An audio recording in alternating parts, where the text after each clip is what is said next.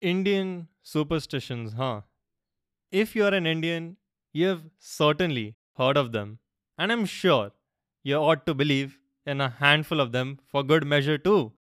When I say busting Indian superstitions in the title, don't expect me to whoop out my whip like Indiana Jones to go out on an expedition around the globe to prove them false. Instead, in this episode, I'm simply going to Google search them and relate that with my experiences and let y'all know the truth. Okay? Let's start with the first superstition eating curd and sugar before the examination. Now, you know, when you're leaving the house, you know, right about right to go to the exam hall, and before you're about to step outside, you know, all the uniform is on, the shoes are on, the bag is on the back. And right about to, as you're about to open the door of your house to leave, mom comes running from the kitchen with a bowl in her hand and uh, with a spoon stirring the bowl. And what do you see? Uh, she when she comes close enough, you notice there's this white substance in the bowl, which if you're an Indian, you will recognize it as curd, of course, with some white crystals on top, which is sugar and then before you ask like ask your mom like w- w- what she's about to do you see a, mm, like there's a there's a spoonful of it coming straight towards your direction aiming straight at your mouth. And before you have time to even think about what you're going to do let alone do what you want to do your mouth opens and boom sh- the, the spoonful of sugary curd is shoved inside your mouth right and then you're like, mm, mom, like, but wh- why did you? What is this for? And you're like trying to sh- shove it down. You know, trying to ask your mom like, why? Why is there a spoonful of sh- sugary curd in your mouth? And they go like they murmur something, you know, along the lines of for good luck, for good omen, for good marks, and you know all sorts of things, you know. So I tried to dig deeper into this ritual to see what it was all about.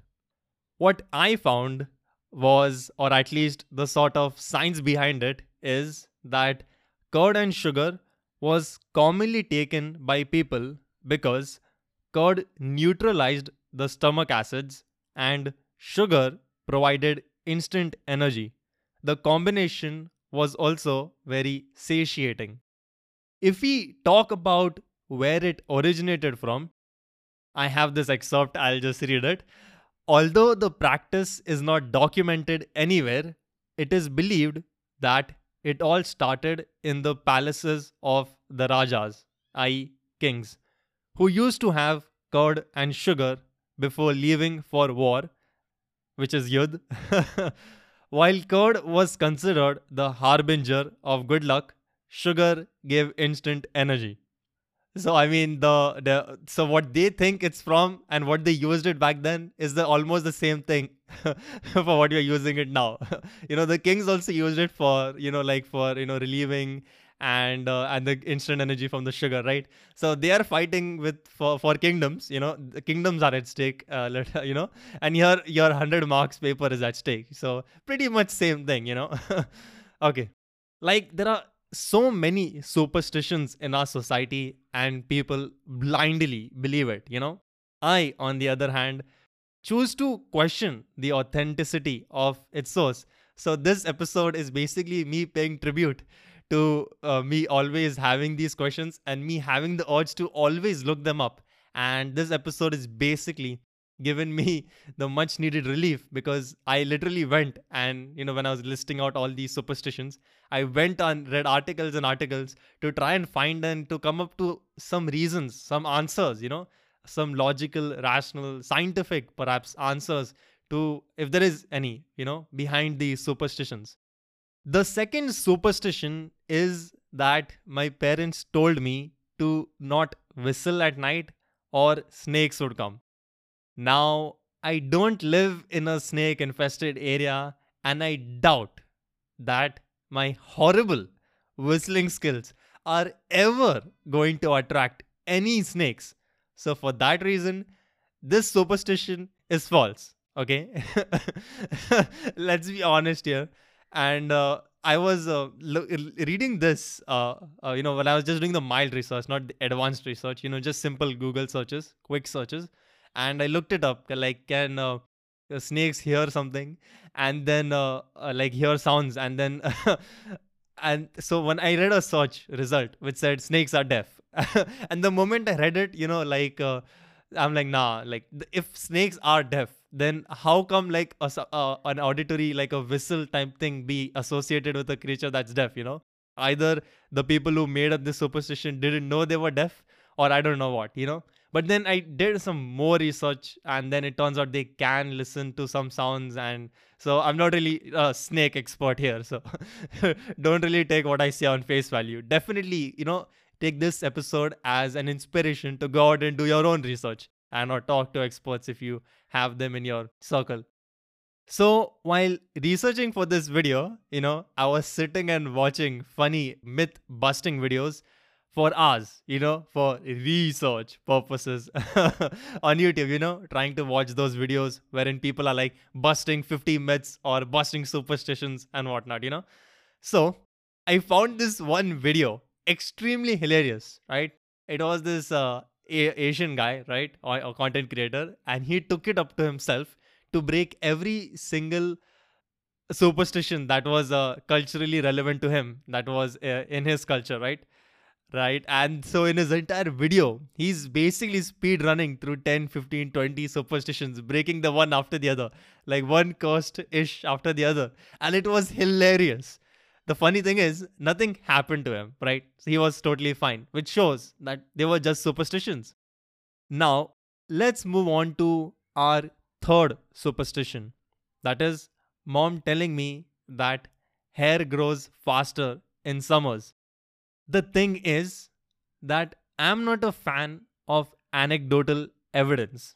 And this superstition, at least according to me, is heavily anecdotal purely due to the lack of studies that I could find proving that hair does indeed grow faster in the summers. But hey, if you think I'm wrong, I implore you to conduct this very well needed study, you know, to to gather all boys around, you know, uh, and uh, and find out whether hair does in fact grow faster in the summers, you know, and enlighten the world. Now, let's move on to the fourth superstition that is ghosts chilling around the peepal tree at night. First of all, I don't believe in ghosts or anything supernatural for that matter. But I do get scared of watching horror movies. So make of that what you will. Since we have already ruled out the possibilities of there being ghosts hanging out there, I mean, there as in, around an un inside around the peepal tree, then why is it that people don't want you to go there? You know, does every peepal tree have a secret you know a conspiracy theory time you know?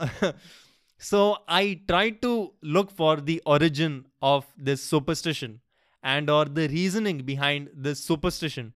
And i've gotten a lot of mixed answers to say the least.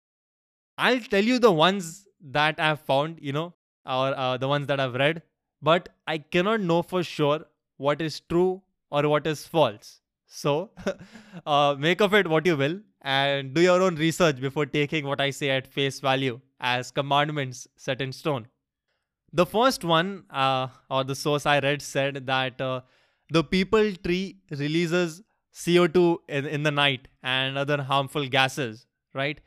So, which which which should explain, I guess, assuming if it's true, that why they don't want you to uh, be around a tree you know? Like you're going to be breathing carbon dioxide as if there isn't enough oxygen like around the entire atmosphere you know? Like this one tree is going to overpower the entire you know now this is just me be, uh, being a uh, being a dumb, right? I I, I imagine like you know like uh, the moment this episode goes live, you know all the scientists react to relatable tales episode 123, but you know how incorrect this is, you know like you know and proving me wrong to the ground, bro.